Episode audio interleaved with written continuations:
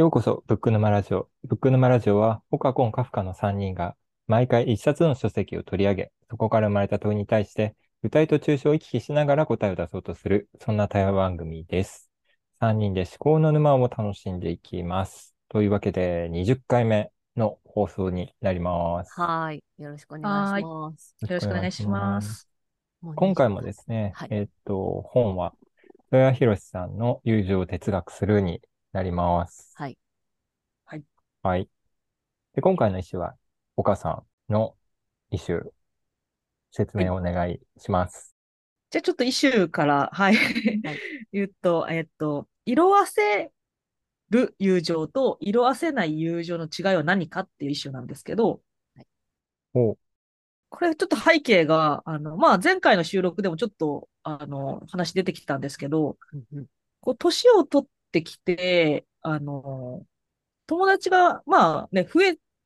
るは増えてきますよね。小学校の友達、中学校の友達みたいなどんどん友達が増えてきて、で、でも私の中ではなんか色あせてる友情もあるわけですよ。なんか、あの、まあ、ちょっと話合わないなとか、共通の趣味もないなとか、価値観も違うな。別に特にめちゃめちゃ楽しいわけじゃないなっていう、あの、今となってはですね、当時は楽しかったけどっていうのが結構出てきたんですよね。で、うん、昔ってなんか、何話したっけみたいなことがあるんです。でも、すごい笑い合ったりとかしてたし、すごいノリも良かった気もするしとか、価値観も合ってた気がするけど、なんか、昔の友達で今会ってみたら全然特になっていうことが起きていて、で、それを、まあ、私の中では、あ、じゃあもう気が合わなくなったから、じゃあバイバイって言って友情終わらせるっていうほどはっきりはしてないんですよ。グレーな状態の友達がいっぱいいる。友達が、そのグレーな状態の友達がいっぱいいるというよりも、あそんなにはっきり認識はしてないんですけど、久々に会ったら、なんか、うん、なんか、何の時間だったのかなってなる ことが、年を取るとあはい、あるわけです、時々。ね、でそうなった時に、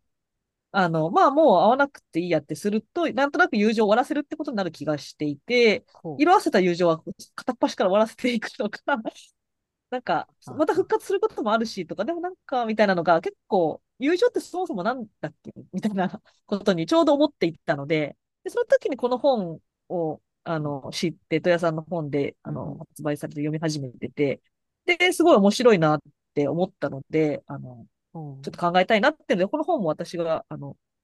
ちょっと選ばせてもらってたんですけど、で、まあ、これをちょっと皆さんと話していきたいんですけど、ちょっとリスナーのさんの方、リスナーの皆さんに補助線として本の紹介をしておくと、はい、あの、はい、その、第一章にアリストテレスの友情が出てくるんですね。はい、で、その中で三つの友情っていうのが、あの、あって、友情とは、快楽、有用さ、善良さっていう、その三つの友情があるのではないかと。うん、で、快楽は、まあ、楽しいっていう。有用さは、あの、まあ、役に立つというか、まあ、何か目的を共にしてるみたいなこと自分の目的を叶えるのに、あの共に、その友達といるっていう感じですかね。で、善良さっていうのはその人の性質みたいな感じですね。まあ、この、本当にこの人はいい人だなとか多分そういうイメージでいいと思うんですけど、まあ、その、それぞれの友情ってあるよね。で、快楽とか有用さっていうのは、その快楽がなくなったらその友情って終わるよね、みたいな、なんかそういう、あの、アリストテレスの理想は善良さに基づく友情だよねっていうのがこの本にはあの書いてあって、何かそれが補助線になりそうだなっていうのを私は思ったり、その終わる友情みたいなことを考えたときに、補助線になりそうだなと思いつつ、まだ完全に、あのちょっと雑多な状態なので、ここで話しながら、この色あせる友情、色あせない友情、うん、そしてそれは終わりを迎えるのか、みたいなのを考えていきたいなと思っております。はい。なるほど。はい。なるほど。なるほど。面白い。うん。はい。色あせる友情と色あせない友情の違いっていう話なんですけど、うんうん、はい、基本的には、オール色あせるのではっていうふうに僕は考えています。はい、その心は。それは、あの、前回のね、収録でもお話したエピソードだけど、はい、学生時代に、まあ、お互いにリスペクトした中でも、社会人になったら、えー、まあ、ちょっと友情、ちょっと離れるみたいな部分ってあるよなと思っていて、それって、あの、相手に対して違和感を抱くかどうかだと思うんですよね。その友情関係で色あせない、友情関係であるときは、うん。あまり違和感を抱いていないときうん。でう、ん。後に相手が変わるんじゃなくて、自分が変わっていって、相手に対して違和感を抱いたら、その友情はもう色あせていってしまうんじゃないかなと思っていて、うん。具体的に思い出したエピソードとして、はい。この前に、あの、 Voicy フェスがあったんですけど、その中の、あの、対談のお二人が、大手町のランダムウォーカーさんと。森山太郎さんっていうお二人がうん話されてた中で、トークテーマが20代で生まれた差を埋めるにはどうすればっていうトークテーマだったんですよ。うんうんうん。うん。まあトークテーマはさておき、その中で、その大手町さんがうん、こう、20代で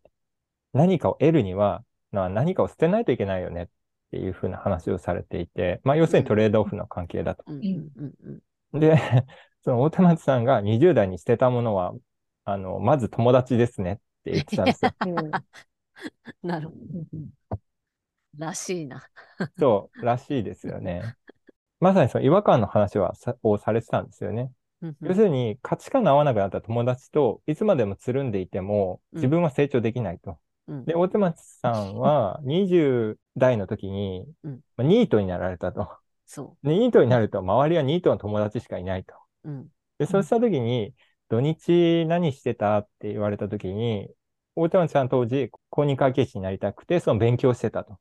言ったときに相手が、いや、土日って、あの、パチンコ行ったり、カラオケ行ったりするもんじゃないの？みたいなこ発言をされてたときに、あ、もうこの人は友達にはもうなれないっていうふうに思ったそうなんですよね。で、それは一つの違和感から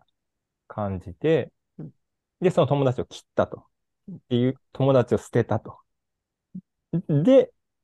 曲がりないにも今の自分があるみたいな話をされていて、まあ、そういう意味で言うと、色あせる友情っていうのは、うんまあ、ほぼ全てそうなんじゃないかなっていうふうに思っている。ああ、だから色あせ具合が、とっても色あせるか、ちょっとの色あせで済むかの違いってこと？そう。で、それはね。、もう、相手が変わったっていう部分もあるけど、自分が変わっていくからっていう部分も大いにあるんじゃないかなって思っている。そうですね。でも、こういうケースはないのかなって思うのが、例えうんば、高校の友達で、うん同じ部活に入っていましたと。で、その子のことは、あの、同じ部活なんで普通に友達だったけど、めちゃめちゃ仲が良かったわけじゃないですと。あの部活仲間の中では一番仲良かったわけじゃない一緒の部活の友達ぐらい。で、その友達が最近大人になって、あの、私の Facebook の投稿を見て、連絡をしてきましたと。うん。で、久々に、あの、今どこ住んでんの？ってなって、私は広島出身なんで、東京とかに住んでる友達があんまり多くないんですね、学生の友達って。うんうん。で、東京だよってなったら、その友達が、私も東京だよってなって、会おう会おうってなりました。で、うんっていうことは、まあ、あの、これはか架空の話ですね。はいあの、似たようなことはあった気がしますけど、はいうんうんうん。似たようなことはあったかもしれないなるほど。で、その友達に会うと、すごく話があって、で、うん正直大学もどこに行ったか、どういう系の大学専門だったかすらもわからないぐらいの友達だったんだけど、すごく、まあ私の Facebook の投稿を見て連絡してくれてるから、向こうもピンとくるものがあったんでしょう。とても話があって、今の仕事の話をして、あ、なんか当時はあんまり、なんかだったけど、今からまた東京のお友達としてまた会いたいなと思う。みたいなことはありますよね。これはも、しれななんかふ、あの、だから違う友情を紡ぎ直してるってことなんですかね。色あせてるっていうものとはちょっと違うじゃないですか。ーうーん、なるほど。紡ぎ直してるっていうより、Facebook で連絡くれたところがスタートだったっていう感じかもしれないですね。接点だけがその高校時代で。でも高校の時も友達ではあった。ああ、でもすごい仲良かったわけではない。すごい仲良かったわけではないけれども、友達ではあった。友達っていうか、同じ時期、同じ空間を一緒にしてた人？みたいな感じなのかなと。でもなんかそんなこともなくないですか、うんなんか、あのちょっと付き合いがあった。うん、その、高校の時に仲良かった友達とずーっと連絡取り続けるわけじゃないんじゃないですか。うん、私全くないので、そういうのがわからない いや、うん、なんか同じ時期を同じ空間で過ごしていたで言うと、全友達が あの、すごい仲良かった友達もそれに該当しちゃうし、なんか友達では、あ、私は友達っていう感覚が広いのか。かもしれないですね。私、基本的に、接点なくなると、付き合いなくなるんですよね。うん。あの、すごく仲良、その時点で良かったとしても、へえ。例えば引っ越ししたりとか、学校卒業して、もう付き合いがなんかリアルにあったりとか、まあ今だったらこうやってオンラインであったりとか、がなければ、もうなくなっていくんですよね。で、それに対して執着って言ったら言葉悪いかもしれないけど、続けていこうという気があんまり起きなくて、接点がなくなっていったら、なんか、あ、会う機会作らなきゃっていうのは自分ではやらない方であ,、んまり。そこで続いてる人とは続くけど、そうじゃない人には無理には続なんか連絡取り続けるとか、なんか最近どうしてるみたいなことはあんまりしないので、だから 今の岡さんのエピソードがあんまりこうピンとこなくて。ピンとこない。もし、もし、なんか私の中でこう具体的にそのエピソードを感じるとしたら、その場では、その高校、例えば高校で部活で一緒だったぐらいの認識で、まあなんか、まあ楽しくその場では過ごしたぐらいな感じで、友情としてのスタートは、その、再び会った時からっていうことになるのかなっていう、私の定義はそうなるかなっていう感じがしますけど、私、そう、それはなんかありえないので、自分の中で。メッセージもらっても多分会えないと思う、私は。ということは、その色あせる友情っていうのがそもそもなくって、友情は要は、コンさんの場合は、その都度終わっていってるから、私はずっと継続してる感覚なんです。うん、高校の友達。うん、もう、うん、今、もう、どこで何してるかわからないし、将来ももう二度と会わないかもしれない概念としての友達はいっぱいいるんですよね。高校の友達ってずっと思ってるんですけど、だから色あせるって思うんですけど、コンさんの場合は終わっていくので、色あせようがないってことですね。その、続いてないから。続いてる人もいます。でも、本当に少ない。このアリストテレスの3点で言うと、有用さと善良さが強く残ってる人、その友達だった時期にそこがすごい強くて、まあ多分3つ合わさってるんだろうな。でもその後ろの2つ有用さと善良さっていう部分が強くて、で、なんかもう、うんと、具体的に言うと、15年以上前に学校で一緒だった同じ職業の友達、その職業になるための養成校で一緒だった友達は、学校でしかほ一緒に過ごしてなくて、卒業した後ほとんどあ何回かあったぐらいなんですけど、でたまたま10年ぐらい前に同じ職場になったことがあるんですよね。でもそこもすごい短くて、で、そこからもう10年離れてたけど、なんだろう。年賀状のやり取りしかしてなかったんですよ。で、うんと、学会誌にね、同じ業界、うん、彼女が、あの、活動してるのは名前で見てて、それで、うん、私が行く学会にその彼女が出るっていうのを知ったのであの、住所、知ってる住所に手紙を書いて ここに連絡くださいって言ってもらって、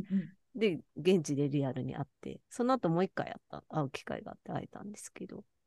で、その後また連絡してないので、もう3、4ヶ月経つけど、そんな感じ。その友達とは多分続くんだろうし、まあこういう続き方なん、その、連絡取れたら会うくらい。で、会ったら結構まあ1、2時間、うん、ずっと喋ってみたいな。相手よかったねみたいな感じ。みたいなのが、まあ言ったらその学校時代に一緒に過ごした時と同じような気持ちでまた会うっていうことがあって話すっていうことはできて、そこにはすごい価値があると思うけど、まあレアケースですね、言ったら。それがもうない。はい。私がそのあの、遠い意思を立てた時の、その、色あせる友情と色あせない友情の違いは何かっていうので、逆に色あせない友情で自分が想定してたものが、同じように高校の部活の後輩で、その後輩とは高校卒業後一切会ってなかったんです。で、後輩ってなるとまた距離もあるんで、ちょっと。で、でも、社会人になって、たまたま駅前、地元の駅前を歩いてたら、岡先輩って言われて、出会ったんですよ。で、まあ、10年以上ぶり、10年ぶりとかですかね。で、岡先輩って言われて、何してるんですかって言って、で、そこから、あの、で、私はその地元にたまたまいたけど住んではいなかったので、じゃあ今からご飯行きましょうって、めったにない機会なんでってなってご飯に行ったんですよ。で、その時に、その後輩ともう一人その後輩がたまたま一緒にいた、私が知らないその後輩の友人と3人でご飯に行ったんですよね。へで、そしたらめちゃめちゃ楽しかったんですよ、その会社。へすごい。で、それこそ仕事の話なんてほぼしてないです。うんうん、今何やってるかとか。でもすごい楽しくって、なんか本当高校生のに戻ったなって、後輩と一緒で楽しかったなって、こんな感じだったな、高校の時の部活って思い出したんですよ。うんうん、で、だからそれって色あせないなって思ったんで、履修に入れたんですけど、でも今の話を聞いていると、コンサーの話を聞いてると、はい、色あせてないんじゃなくて、快楽が強かっただけなんでしょうね、きっとね。だから、その友達、その後輩ね、その、そうです。だから、たまたま出会った時に快楽が強くて、あ、楽しいなんて色あせないんだって思ったんですけど、おそらくそうではなくって、たまたま快楽が強いからそう感じて、でもその後輩と、もしその後、また、じゃあまたご飯行こうってなって、仮にその後輩がですよ、お店の店員さんにすごい、なんか、きついことを言う後輩だったとするじゃないですか、仮に。で、っていう側面を見て、あ、善良さが、やっぱりちょっと違う、ちょっと価値観合わないってなったらもう終わったかもしれないですよね、その友情がね。ねで、別に、今はそれは、あの、快楽が強かったまでの記憶しかないから 色あせないって結論付けたんですけど、それは多分違っていて。うんうん。だから私の中での、今は、あの、その色あせないの方の定義も違うなっていうのを思ったっていう。私のさっきの友達の話で言ったら、多分その会う場面、その彼女との接点のある場面が、有用さと善良さのが、すごくつ、強い場面でしか会ってない、そういう話題にしかならないところでしか会ってないっていうのが、一個あるのかもしれない。だから飲みに行こうとかなったら、その仕事の話なしで飲みに行こうみたいなのが、多分彼女とは想定できないから、私は。その友達と話すときは多分仕事の話になっちゃうから。同じ仕事してるから。だから、これって、快楽、だから学生時代って結構快楽強いと思うんですよ。バカ話してるみたいな。で、そこに仮に多少なんでしょうね。あの、価値観が違ったとしても、お互い若いんで、うん、それが、え、店員さんに厳しいこと言うなんて無理とかじゃなくて、そっから、いや、ダメだよって言って価値観変わるかもしれない。うんうん、から、善良さもあんまりいらないし、だから快楽だけでよくて、それが、逆に社会人になると、バカ話だけじゃうん、家族との時間を差し置いて若話するために 飲みに行けないじゃないですか。確かに確かにだから多少の有用さとか、あとこの人といると本当にこの人好きだなっていうその人間性いいんだよなって自分の体で染み渡る友情じゃないと、ココスパを考えてしまうってたらあれですけど、なるほどその時間をかけるかどうかっていうのは学生と多分違っていて、大人になると有用さもまあまあ多分必要で、いい意味で必要なんですよね。あので、そこにもちろん善良さが、善良さってなかったらダメっていうか地雷だと思うんですよ。なかったら、カフカさんが言う違和感みたいな感じとか、うん、この人の人間性合わないってなったら、本当になんか有用性がない限りは多分付き合いを続けられないから。確かに。一番大事か。ないとダメなんだけど、それだけで友情って続くかっていうと、コンさんみたいに、その、接点がちゃんとその仕事上に接点があるとか、有用さがあるから続くっていう、善良さだけではもしかして、大人の友情って意外と続かないのかもしれない。なんか一周回って、あごめんね、カフカさん全然喋るつきは一周回った感があって、なんか私、その、なんていうんだ、こう、終わ、会わなくなったら続かないですとか言ってる、その、快楽さとかは自分あんまり友達関係ないですって言いながら、今自分が求めてる友達は快楽さが強い友達で、あ要するに飲み友達が今すごい欲しいんですよ。えその有用さの部分がなく、飲んで楽しい人が近くに、近くにいないからみたいな。なんかそのゆ、そういう時間がそのそういうっていうか、有用さとかを求める時間が今まで多分長かったんだと思うんですけど、周りはあって何も考えないで喋って飲める。なんか、まあ喋った中身すらも次の日忘れるぐらいの感じで飲める人が身近にいないかなみたいなのを 思ってるんですよ。まあ飲みに行きたいだけなのかもしれないです。一人で飲むのもつまらんしみたいな。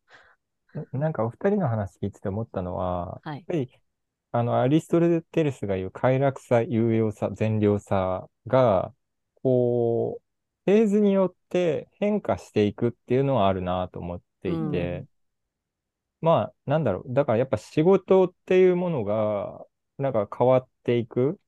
キャキャリアの何か重要度とか、立ち位置とか変わっていく中で、この人には有用さのレベルがどんどん上がっていくとかもあるし、うん、快楽さがどんどん下がっていく、あ、善良さが下がっていくこともあれば、うん、ある種なんかこう、同窓会的な快楽さみたいなのもあるじゃないですか。うん、僕は、懐かしい話をしてた。あ、そうそうそう、とか、懐かしい話で盛り上がるもそうだし、あの時を思い出す快快楽さみたいなのってあるなと思っていて、え。ー、なんか僕はその学生時代の友人と集まるのって、もうそれこそ年に1回とか、まあ、コロナもあったんで、2年とか3年に1回とかだったりするんですけど、うんうん、なんかその時は、あの、純粋に楽しいなと思うし、あの友達だなと思うんだけれども、それは彼らの善良さに対して惹かれ合ってるっていうよりは、まあ、懐かしいし、その学生の文人に戻るみたいなところが楽しいっていう部分もあったりとかして、えーなんかそれはね、変わってくものなのかなって思いました。なるほど。あの、今聞いてて思ったんですけど、学生時代に戻るっていうのが面白い。ん？なんか快楽、自分の中の快楽につながる感覚ってあるんですか？うーん、そうですね。ああるかな。うんうんうん。いや、戻るっていうよりは、要するに思い出話をするってことですよね。いや、僕に個人的な感覚としては、はい、あの時の彼らがどんな風になっているのかっていうのを観察するのが楽しい。ああ、変化を見たい。変化も見たいし、なんだろうな。変わっていないことも見てみたいっていう感じがする。まあ、まあ、とはいえ、なんかその難しいことを考えず一緒にいて楽しいんですよね。その、同窓会的な部分が。ただそれがまた毎日のように一緒にいたいかって言ったら全然そんなことはない。だから多分善良さっていう部分とはちょっと違うんですよね。うん、なるほどね。そう、なんかあの、善良さはなんか私にとってはその地雷部分なんで、その仮にね、昔仲良くっても今、私のにとって嫌なことをさ価値観で持ってたら嫌だなと思っちゃうのはあるんですけど、なんか懐かしいは、私の中だと有用さに入ることもあるなと思っていて、あの、懐かしい話をする相手ですよね。それって彼ら彼女たちとしかできないから。で、だけど、その昔の、例えば会社の友達とかもありますけど、昔の会社の友達とかも結構今となってはもう10年前とか懐かしいなとかになるんですけど、でもやっぱ話が尽きちゃうんですよ。だから毎日だと話せない。で、うん、めっちゃわかる。だから、やっぱり、あの、ノリは合うんだけど、この分野においての話みたいになっちゃうんで、なんか、話が尽きた時に有用さが終わるんだろうなと思って、だから快楽に見せかけて有用なんだろうなって今思ってました。なるほどね。いや、快楽でも有用でも、時々会うのはいいけど、長続きはしないっていうのは、やっぱアリストテレス大先生だなっていう感じですね。善良さは、あの、善良さ自体は変わると思うんですけど、うんうん、どういう善良さかっていうのは変わると思うんですけど、善良さという概念は普遍というか、快楽って衰えますけど、うんうん、善良さって衰えないじゃないですか。うん、引力というかね。うんうんうん。引力ね。確かに。その、ちょっと、最近読んで面白い漫画があって、お二人にお勧めしたいなと思ってるんですけど、はいはい、ぜひ。あの、正反対な君と僕っていう漫画知ってます？知らない。なんか聞いたことある？ウェブのジャンプのジャンププラスっていうやつに載ってるんですけど、主人公は女子高生なんですよ。で、ほうほう結構学園、なん、なんだったら多分恋愛ものです。ジャンルは恋愛もので、本当に高校生の別に特殊能力とかも一切なく、本当に高校生の日常を描いてるんですよ。で、だけどタイトルにある通り、正反対っていうのがキーになっていて、で主人公はもうギャルで、だけど結構人目を気にする、人、友達付き合いとか結構気にするギャルなんですよ。ギャルっていうのももう死語なのかなまあ、あの、イケイケな感じの女の子で。で、その女の子が好きになったのが、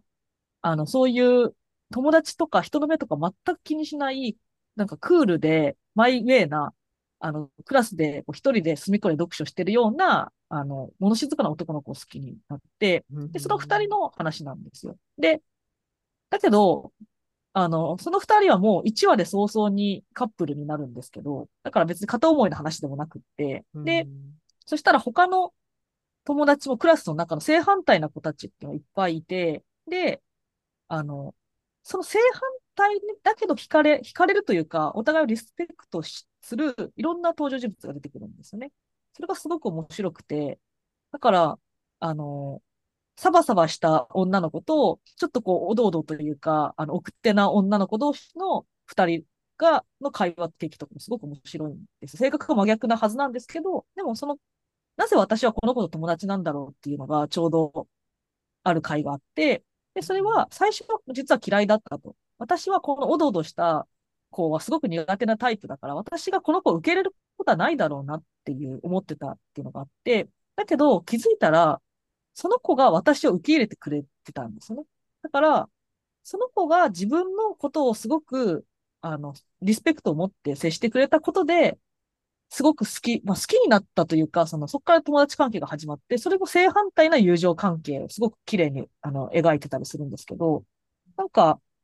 あの、高校生の時、私それ読んだ時に、高校生でこんだけ友情を言語化というか思考の中で整理できるのってすごいな。まあ漫画なんですけどね。なんかそれがすごく素敵な漫画で、なぜ私はこの子と友達なんだろうあ、こここの子が私のここを認めてくれてるからなんだ。だからこの子といて気持ちがいいんだ。みたいなことを、こういう繊細な感情をすごく、あの、しっかり描いてる漫画なんで、なんかもしご興味あったら、あの、見てもらいたいんですけど、それがね、すごい憧れだなって思うっていうか、うんあの色あせない友情ってこういうのかなって、ちょっと最近、その思ったりしてました、ああ、でもなんか正反対だけど、こういうところに惹かれてるんだなって自分の中で言語化するっていうのは、なんかすごいいいですね。そう、そうなんですよね。だから、それこそその、この、あの、友情哲学するにも、友達に自分を投影するかとか、自己理解するかとか、友達を自分と同一視するかみたいな話っていっぱい出てきますけど、うん、なんかやっぱり、あの、友達が教えてくれるんですよね、自分、あの、のことを。確かに。だから、この友達って私のこういうところを受け入れてくれたんだとか、うんうん、なんかそう、私ってこういうことを考えてるんだっていうのを、なんか友達がすごく教えてくれるっていうのは、なんかやっぱり、それ、そうなってくると、それって本当に、あの、理想的な友情だなっていう、まあ、アリストテレスが言うとこの善良さの友情なのかなとか思ったりします。確かに。そうかああ、なるほど。うん。確かに、いつもそういうことは考えてるかもしれないな。友達に対して。うんうん、自分のこういうところをいいと思ってくれてるのかとか、こういうところに、まあなんかうまくいかなかった時に反応してるのかなとか、うん、っていうのは割と考えたりするかも。でも確かに、なんか、なぜその人と友達でいられるかっていう信頼関係ってある必要じゃないですか。だから極端な話、毎回いやいや付き合ってくれてんのかなって、こっちが疑心暗鬼になっちゃったら友情って成り立たないじゃないですか。うんそうね。だけど、今、コンスさんが言われたみたいに、例えば私が何か喋って友達のリアクションとか見て、あ、この子は私のこういうところを見て、あの、これを良しとしてくれてるんだと。一緒に話していて楽しいとか、うんうん、なんか、あの、まあ、逆に私もね、話聞いてもらって嬉しいときは、誰々って本当聞くの上手だよね、とか、すっきりしたとかって言ったりするじゃないですか。うんうん、だからそういうことを言うことで、あ、相手の人って私のここいいと思って友達いてくれてるんだって、暗黙のうちにこっちも理解してるから疑心暗鬼にならずに済んでますよ。うんうん、それってお互いそう言えますね。うん。うん、それを、ね、それを示し合うことが、嘘じゃなくちゃんと示して、嘘じゃないよってお互いがちゃんと思えてるっていうのが友情です。そうかもね。いや、それ結構大事なポイントだな。うん、まあでも、言うても、でもそういうふうに、なんだ、その、相手が自分のどこを受け入れてるかとか、自分が相手のどこを受け入れてるかを示すとかっていうのは、あんましないじゃないですか、友達。うんうん。にまあ、人間関係全,、全般の恋愛関係以外では、うん、多分しない。と思うので、そこがなんか友情の難しさでもあるのかもしれないですよね。うん、なんか恋愛だと利害関係結構はっきりしちゃうから、そこははっきりさせない、相手に伝えていかないと、なんか成り立っていかない部分もあるのかもしれないけど、友達の場合なんかこう、なんだ、ある意味曖昧さを持ってずっと続けていくみたいなところがあるから。うん、でもなんか意識してみると変わる、なんだろう。なんか自分が見えてくるっていうのはあるかもしれない。確かに、あの、この本で友情哲学するの後書きで戸谷さんが、この本ので一番言いたいのは、こう友情は一つでしか語れないことではなくて、うんうん、いろんな哲学者も言う通り、こう多様性こそが大事なんだっていうふうに最後言い切っていて、それは何でかっていうと、何か友達との間に起きたときに、もしかして、その、良くないことが仮に起こったとしても、この人とは友達なのかっていうことを自分に問う基準が一つしかないっていうのは、あまりにも相手を傷つけたり、こう大切なものを見失,、うん、失ってしまって後悔することにつながるかもしれないっていうふうに言ってて、だから多様性をであることを自分の中でいくつかの基準というか、そういう部分を持っておくことが大事なんだっていうふうに言っていて、まあだからイシューに戻ると、まあ色褪せる友情もあるかもしれないし、色褪せない友情もあるかもしれないけど、その自分の中でいくつか持っておいておくってことがきっと大事なのかなとは思ったりしたかな。そうですね。なんか、すっきりしました。よかったです。でも、でもどこがどうすっきりしたか本当はね、ここで言語化できた方がいいんですけど、ちょっといろんな、いろんな階層でいろいろ、うん。うん。いや結局その形が変わっていくので、あの、色あせるっていうのも、当時の友情は色あせてるかもしれないけど、うんうん、また新しい、同じ相手に対してまた新しい友情が始まっているかもしれないし、うんうんうん、そういうことですよね。だから快楽はなくなってるかもしれないけど、今は。っていう、うん、学生時代のような快楽はないかもしれないけど、っていうのもあるし、また逆もしかりですよね。だから、だし、うん、また別に快楽でも有用でも善良でもない何か友情の基準があるかもしれないですね。うん。そうですね。それこそ、こう、コンさんとかと、なんか感覚が違ったことで、単純にそこにいるっていうだけで友情とみなしても、まあ一旦いいかもしれないしとか、なんかそういうのも、うん、うん、なんか分かってる気がします。うん、なるほど。いいですか？はい。まあ、岡さんがスッキリしたということであれば、はい、良いのではないでしょうか。はい。はい。はい。では、この番組では X のアカウントがあります。えー、応援の意味も込めて、いいねを押していただけると大変励みになりますし、コメントいただけたら、3人のうち誰かが、えー、コメント返しをさせていただきますので、ぜひ、えー、よろしくお願いします。何か、この番組を聞いた感想などあれば、コメントいただけたら嬉しいです。はい。はい。では、今回はありがとうございました。ありがとうございました。はい、ありがとうございました。